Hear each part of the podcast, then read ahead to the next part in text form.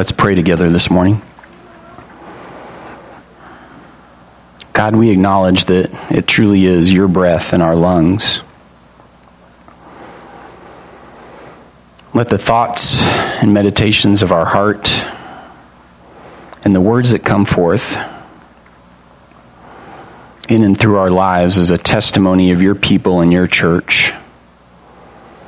Let them be words and songs of praise, that you would be glorified for all eternity. Lord Jesus, you the Lamb, you're the only one who's worthy. We pray these things in your precious name. Amen. Well, we're beginning a new sermon series today. Somebody asked me this morning, they said, but we only got to Matthew chapter 9. It seems like a weird place to end a sermon series at chapter 9 of Matthew, and I just kind of have to go with where God's leading. So we're not done with Matthew. We're just kind of take Matthew and we're just going to put Matthew on the back burner for a little while. And I just thought that after a few weeks of preaching and Matthew on the idea, not that it was topical sermons, but where God was revealing and showing to us in and through Scripture about humility. And this past Wednesday night, I was supposed to talk about evangelism in our fundamentals of the faith class. And God said, You're not going to talk about evangelism. You're going to talk about something else. And so God laid it upon my heart um, that this is the direction that we were going to go. So I went back to the 1980s, went back to Michael J. Fox and Back to the Future movie because we're going to get back to the basics. And I just think that many of our churches, not just in the United States, but across the globe, that we just have it all messed up. We just have it all messed up. And we take the stuff that's important to us and the things that we think are important in the day, and we make those the chief important thing. And then when we make things that aren't the most important thing to God, we make them the most important thing in our denominations and in our doctrine and in our practice. And then when we get it off by just a smidge, just the tiniest little bit, and you extrapolate that out to eternity that we're horribly off course. We're getting back to the basics, glorifying God in all things. As I said last week in Matthew, the sermon was called Off Target. John's disciples had come to Jesus and posed a question Why?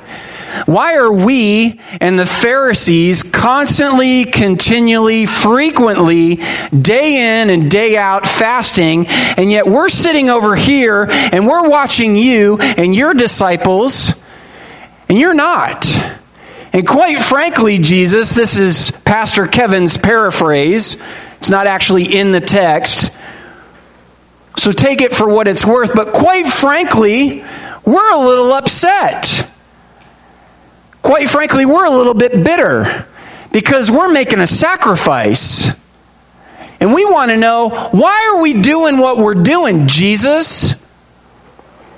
Jesus had some strong words, and if you want to know what they are, then you can go back and you can listen to that. And then we can go back to week before.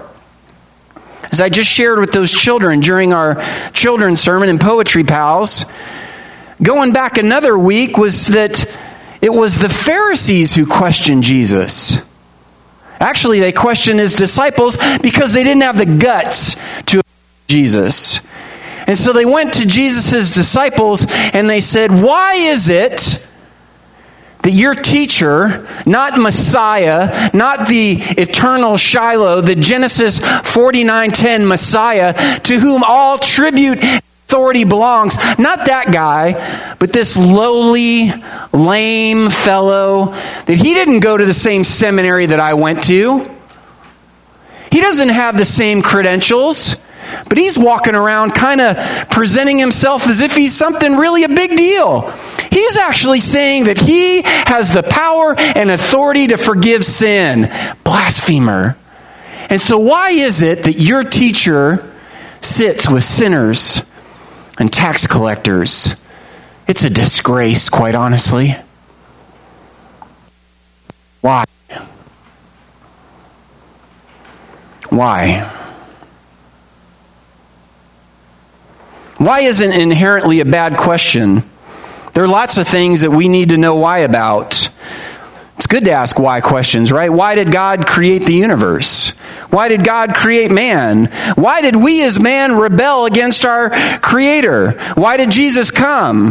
Why do we refuse to repent and submit to his authority? If everything that we say about this book that we follow is true, then why is it that we don't align our lives and our hearts with it? Why? Why questions aren't bad? The problem is we ask the wrong ones and we ask them from the wrong place. Who do you think you are, Jesus? Those are the kinds of questions we ask. We don't ever stop to ask, why am I so selfish? Why am I the most important person in the universe? In church cultures, we skip right over the important why questions, assuming that we've got it all figured out. We've got it right over here at Poetry, not those other people down the street. Because if, if they knew that they had it wrong, those Methodists and those Presbyterians and those, dare I say it, those Church of Christ people, and let's keep going on with the denomination after denomination after denomination. Why don't they do the same things that we're doing? We've got it all figured out. See, we look up there, and that's called the golden circle principle. If you start off and you don't understand the why, whether that's in religion and faith, whether it's in business, a lot of employees, they go to work on Monday and they don't really need to know why. I don't need to know why. I just need to know that my paycheck is going to be in the bank when you said it was. And if it's there, then we're good. I don't need to know why. I don't need to know why you went into business. I don't need to know why God came. I don't need to know why He created things. I just need to know what is it that you want from me to do. You want me to show up to church on Sunday? Check the box. I'm here, Jesus, not because my heart's in the right place, not because I want to kind of get to know you, but because when I die and I go up there to the pearly gates and you ask me, why should I let you in? There's a good why question. We say, because I went to church almost every Sunday. But why'd you go? I don't know. Well, hang on a second. Is that really the question you're going to ask me? I, I prayed. But why did you pray?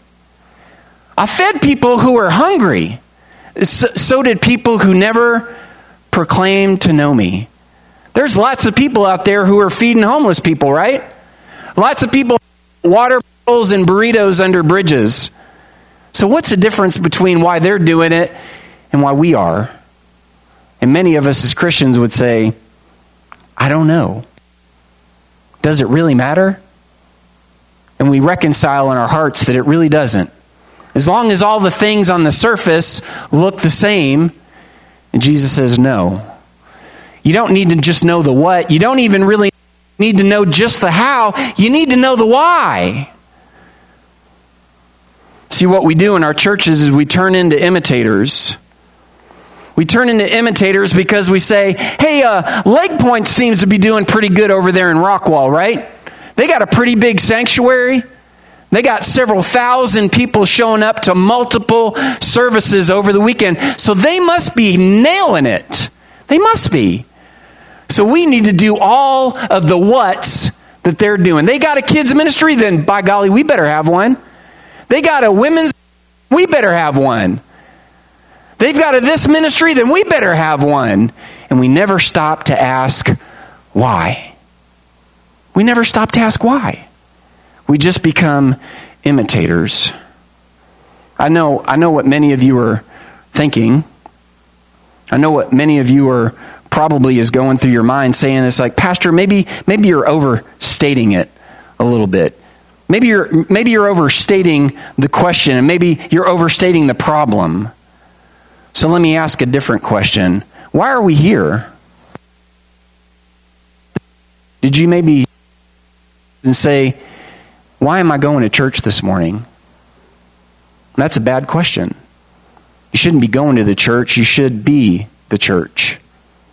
Why are you here? I know we got people that are on their phones and they've already turned me off and they're disconnected and they've got other things that are more pressing. Maybe we got students who are sitting here and they're saying, you know what, I've heard this all before, this guy, blah, blah, blah. And they've turned off their hearts. And you know what that's a reflection of? Spiritual death. I don't need to hear anything. I'm here because my mom and dad told me to. And I can't live in their house unless I go to church. And so I'm going to go and I'm going to be physically present, but I'm going to be far from God. Why are you here? Because you have to? Why are we here? There's a one that's a little bit harder to answer, maybe. Why are you here? Not just we, not just as Poetry Baptist Church, but why are you here? And I want to offer up some possible reasons. Every time I made this slide, I'd sit there and I'd think about it a little bit more and I'd say, nope, I got to add this one in. Nope, I got to add this one in. So this is a slide that went under probably about 25 revisions. Are you here because you want reconciliation? Maybe because you want reconciliation in your marriage. You want reconciliation with one of your kids. Maybe with your parents. And you say, the only way that that's going to happen is if I show up to church on Sunday. And you're probably not going to believe this. Or maybe it's going to be a little offensive to you but that's the wrong reason to be here. Maybe it's for maybe it's for baptism. Maybe it's because of suffering. You say, suffering? Who goes to church to suffer? Many of the teenagers would say, well, if you've sat through enough of this guy's sermons, I've suffered through plenty. It's okay to laugh at that. It's okay. Don't be so rigid. Relax a little bit. See, there are whole groups of people that decided over the years that they would go and live in caves. We call them monks. And they thought the whole point of all of this stuff is for me to suffer in my flesh. And just because you don't think that, you say it's ridiculous. How about if everybody in here looked at your stuff and why you're here and said, that's ridiculous? It's ridiculous that you would be here for reconciliation. I'm here for edification. I'm not here for edification. I'm here for worship. I'm not here for worship. I'm here to pray. I'm not here for prayer. I'm here for sound logical doctrine. Can I tell you that we're all wrong? If your answer is up on that slide, you're wrong. You're wrong. The reason why you should be here shouldn't be because of evangelism and you want to become equipped as a saint not because you want to be unified in the church, not because of evangelism or fun or ethics or morality, of conversion experience, of excellence in worship, not even for love. None of it. I want you to think of all those words. And I want you to think about that picture, that soundboard up there with all those levers and dials, an infinite combination, infinite number of variables and I want you to think the reason why you're here is absolutely not the exact same combination of levers and dials and adjustments of anyone else in here. And you know what happens when we get to a place where we say, you know what, the reason why I'm here, the, you know what, poetry isn't really meeting my needs anymore. My soundboard, all of my dials and levers don't really seem to be lining up. And I would say that the problem is you. The problem is sin. And what people do, and as a matter of fact, over the last 18 to 20 months, as I've pastored this church, I've had people leave for a whole variety of reasons. I don't like the music. I don't like your preaching. I don't like your leadership. I don't like the fact that you took Sunday school that was first and you made it after the worship service, even though I wasn't going to Sunday school. And now you're making me show up 15 minutes earlier than I was. I'm out of here. You know what? You did away with this ministry, Pastor. You told us that we couldn't do that ministry, Pastor. You made this change. You said this in front of the congregation.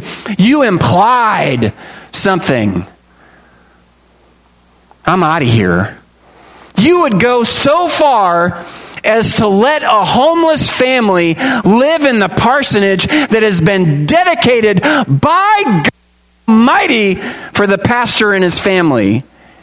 And when my response came back and said, But my family isn't going to live there, possibly ever, but at least for a few years, well, then it should stay vacant.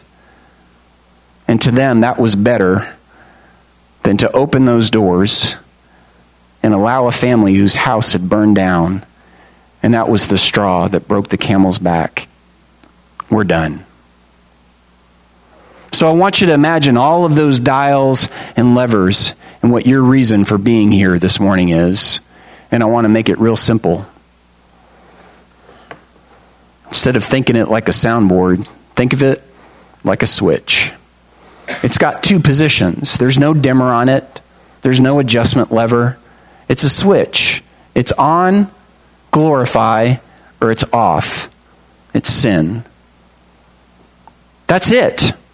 If you're not here this morning, if you're not a part of the mission of God, if you're not seeking to glorify Him with every breath in your lungs, every minute of every day, then I guarantee you, whatever your thing is doctrine, evangelism, discipleship, that see, at some point, you're going to come across another Christian.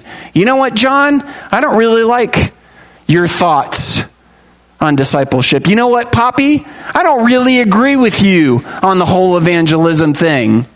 I kind of come from more of a Calvinist background, and you might be more Arminian. And so we're going to draw our theological swords, and we won't even see, say agree to disagree. What we're going to do is we're going to create a denominational rift. And boy, you better stay on your side and I'm going to stay on mine and don't ever come over here. And you say, Pastor, that seems like it's a bit much. Have you ever looked out there at the status of Christianity in our world? And you would say that I'm off a little bit? I want to give an example. I want to give an example of autonomy and before I do that, I just want to back up for just a second. When we're talking about the infinite number of varieties and variations and variables on that soundboard, just this week, it was a couple of days ago, I think it was on Thursday or Friday, I was going through uh, our uh, Google page for our church and people can leave reviews for poetry. You can go to Google, you can Google something online, you could Google Poetry Baptist Church. And when it comes up, if you're somebody that has a Gmail address or you want one, you can leave a review for businesses and restaurants. You can even leave them for churches. And I saw this person left a one star review for our church. And I thought, well, that's interesting. I'd, I'd love to. I didn't approach it as like, how dare that person? My approach was is immediately is it like that's interesting. I'd love to hear what it is that this person had to say about their experience at poetry baptist church. And you can go and you can verify this. You can pull it up. Because you can't just delete the, the google comments and reviews that you don't like. They, they stay there.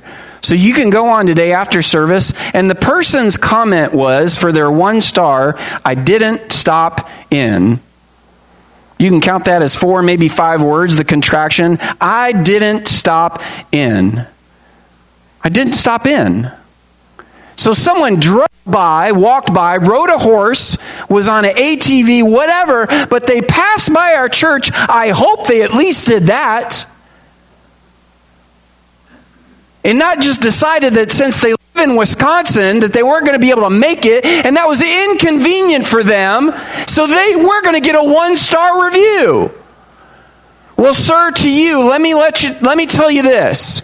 If God continues to do the revival in this church that He's been doing, it's not going to be too long until we've got a campus in Wisconsin. Amen? It's going to happen. It's going to happen. So hang in there, brother. See, the preacher doesn't do this or that. It all boils down to personal preference. Let me move on to autonomy, the slide that I brought up prematurely just a few minutes ago. Autonomy. It's a powerful word, right? And we as Baptists, we love it. It's in our church constitution. Constitution. We say that as Baptists, we are a collection of autonomous churches.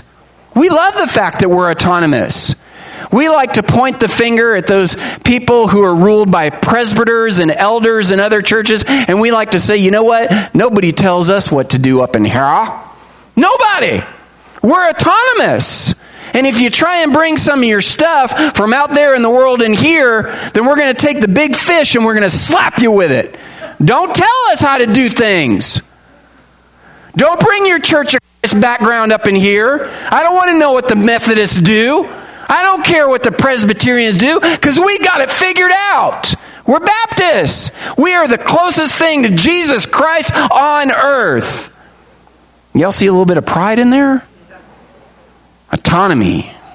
It's written into our church constitution. I just want to point something out here with regards to autonomy and see how you feel about it now.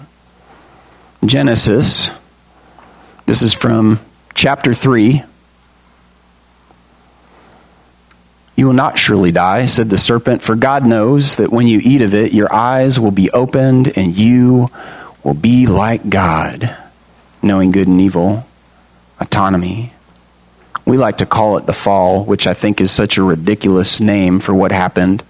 See, because when Connor falls down, I say, Come on, son, just pick yourself back up and let's go. We didn't fall, we died. You died. I died in Adam.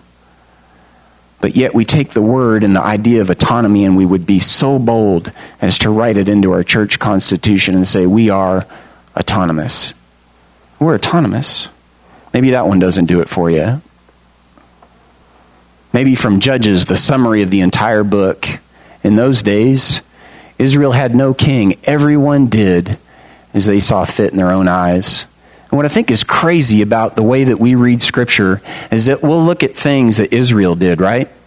We'll look at things that the Pharisees did, and we'll say, How could they be so blind?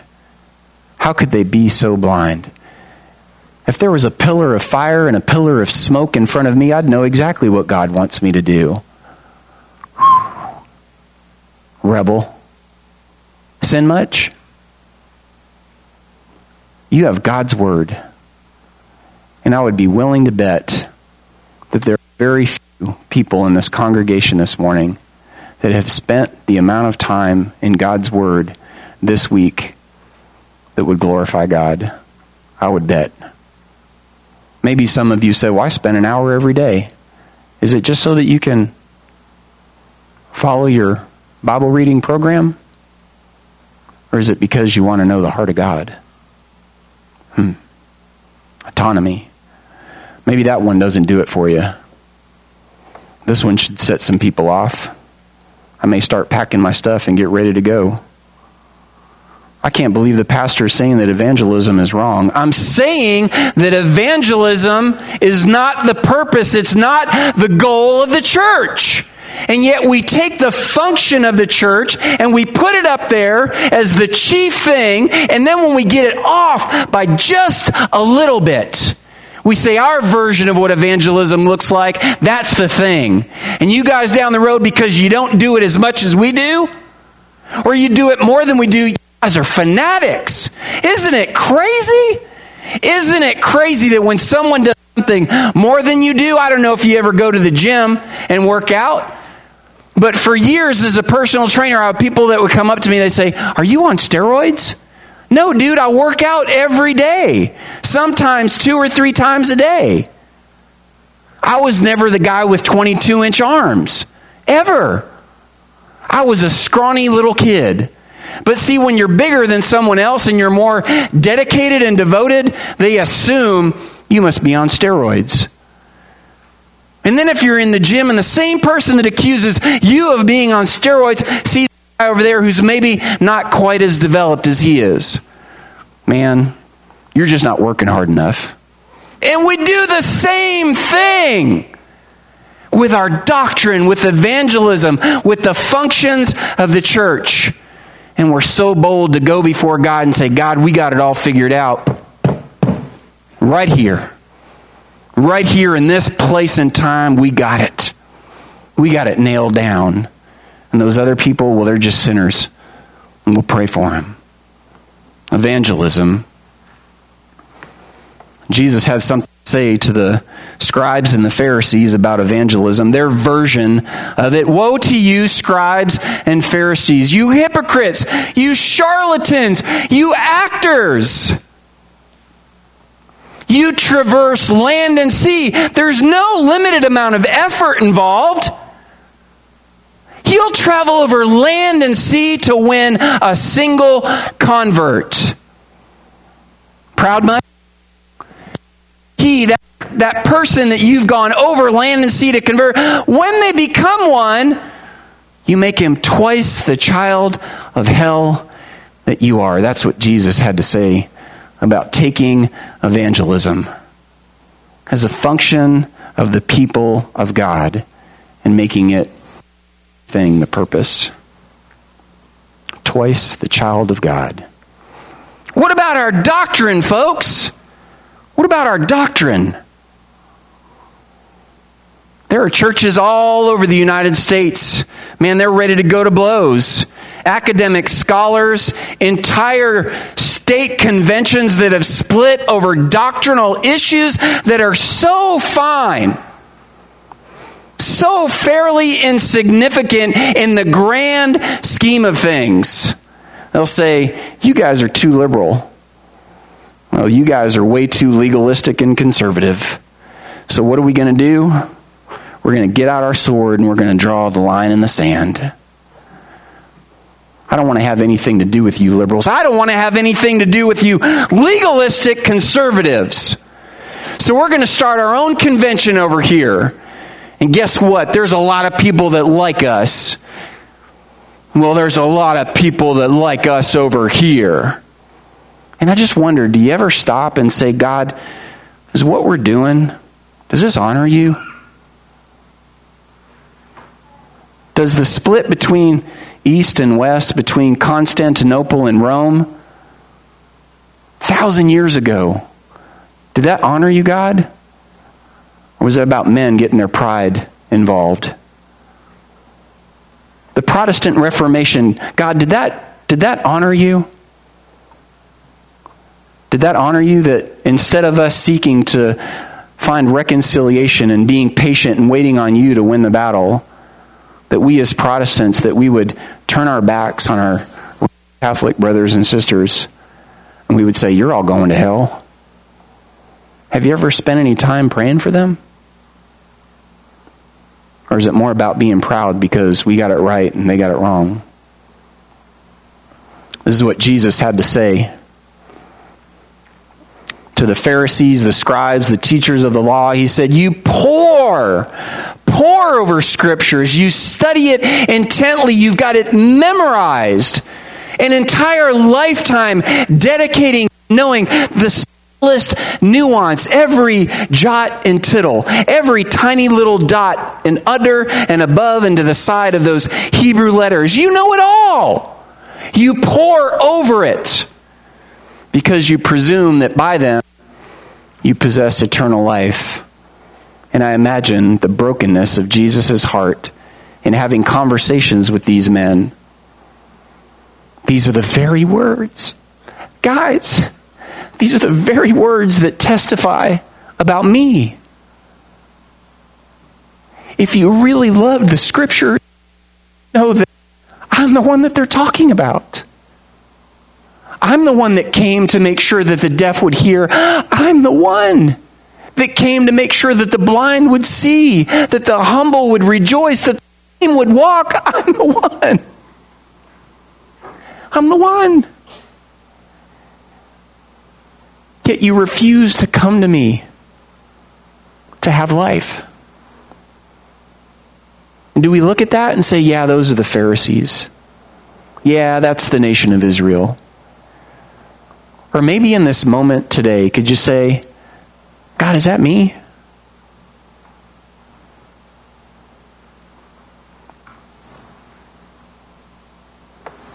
Blackaby wrote a book called Spiritual Leadership, and there's a beautiful quote from that book and says, God doesn't want people to do what they think is best.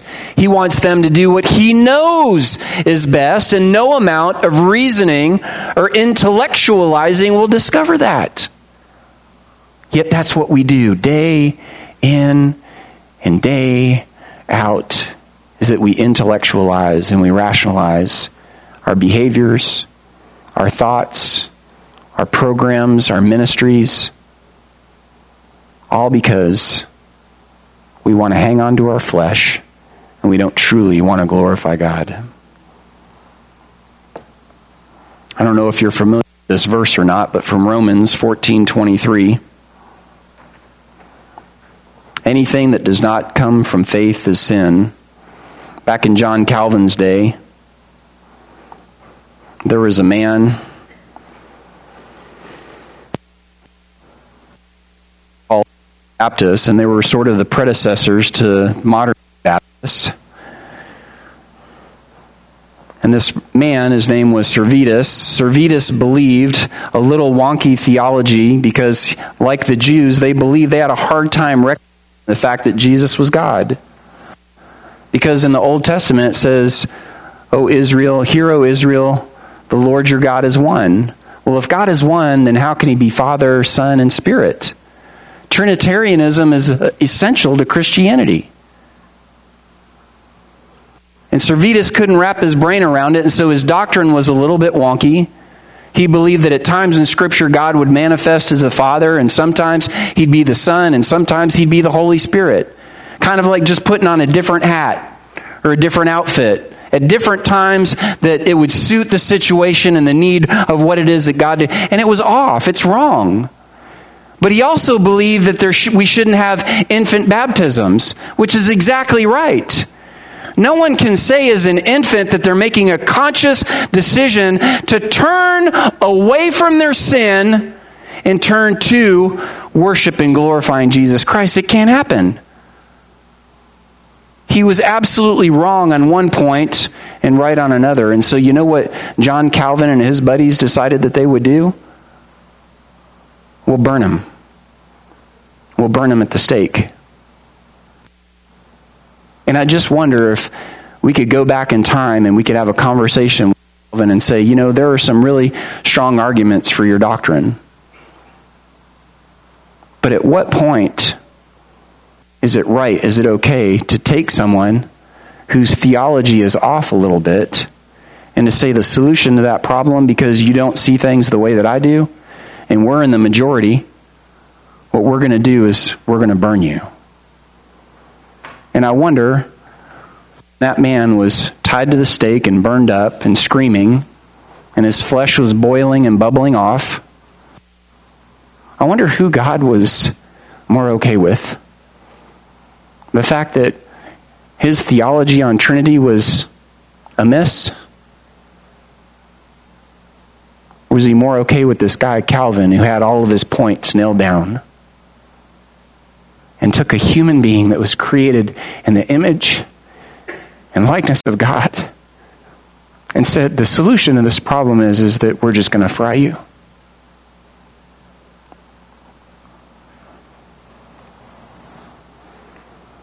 If you have a bulletin with you, you're wondering what the point of today's sermon is. The chief purpose of humanity is to glorify God in all things at all times forever. The chief purpose of humanity is to glorify God in all things at all times forever. Without true humility, it's impossible to glorify God. If you don't get that whole thing, don't stress about it. Just come up to me afterwards the chief purpose of humanity, just so you know, the church, you could put that in there as well. The chief purpose of humanity or the church is to glorify God in all things at all times forever. Without true humility, it is impossible to glorify God. So I want to ask another question. How did you come this morning? And I'm not talking about your mode of transportation horse or buggy or car or motorcycle or walk drugged by your parents. I'm not talking about how did you come, but what was the condition of your heart this morning? What is the condition of your heart? Did you spend time in prayer? Praying for those who are lost? That as a church that we could glorify God in all that we do? How did you come? And the reason why I mention that is because in Genesis 4, there was a man named Cain who got to a place of absolute, utter complacency with God Almighty. And one day it says, in the course of time, it doesn't say the first time he made an offering to God, but it was pretty much the last time.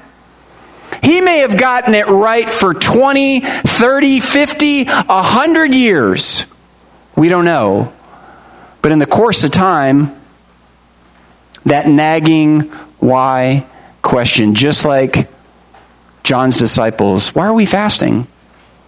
Why am I week in and week out, month after month, year after year? Why am I slaving to bring my best stuff before this God?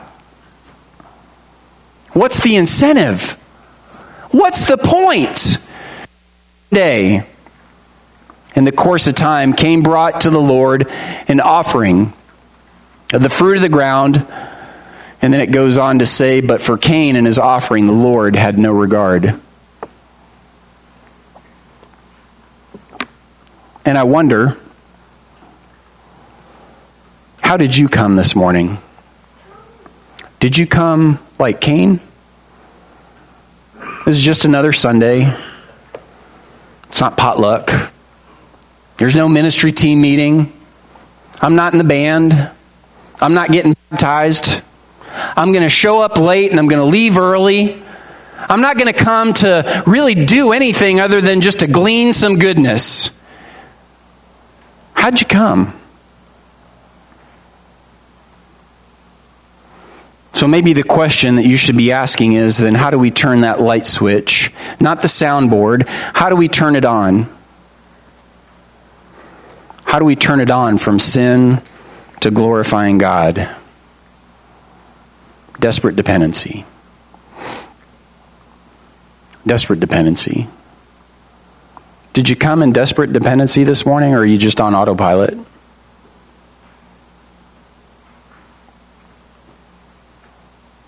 I want to talk to you about some people who came with desperate dependency. Now, Abel, Cain's brother, brought of the firstborn of his flock and the fat portions, the best stuff that he had. And I imagine that he labored over it. And maybe even thinking, like, really none of this is even good enough for God Almighty. But God, this is the best that I have. It's like that widow and her two tiny little copper coins. You know what, God? It's not just the best of what I have, but it's all that I have. And the Lord had regard for Abel, Abel and his offering. How'd you come this morning? Maybe you want to think about a man named Job. Job cries out to God and he says, Teach me, and I will be silent. Make me understand how I've gone astray. When's the last time that was your prayer to God? God, teach me. Or are you more of the bent and the inclination? I've got all my doctrine figured out. It's nice, neat little I carry around with me every day. And when somebody from that camp over there, I reach in, I pull out my weapon, my bat, to beat them over the head with it. And I say, This is why you're wrong. And if my name was then I'd burn you at the stake. But that's not okay in our culture. But that's what we do in our hearts. That's what we do in our hearts. And Job instead, being even that God was calling him a righteous man and he didn't know all of the spirit behind the scenes, he still said, God, man named Moses said the same thing. If you're pleased with me, God, teach me your ways. You ever pray that prayer? Teach me. So I may know you, the leader of the nation of Israel. Teach me, Lord. He doesn't act like he's got it all figured out, so that I may know you and continue to find favor with you. And it's not just about me, God, but I want you to remember that these people who you told me to deliver from Israel, that's your people. So there's more at stake here than just me. It's you and your glory to the nations that you would redeem and reconcile fallen man. Is that how you came this morning? Or did you just come for you? David, lead me.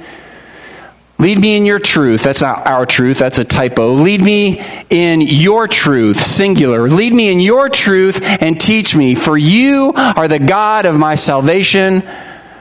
For you I wait all the day long.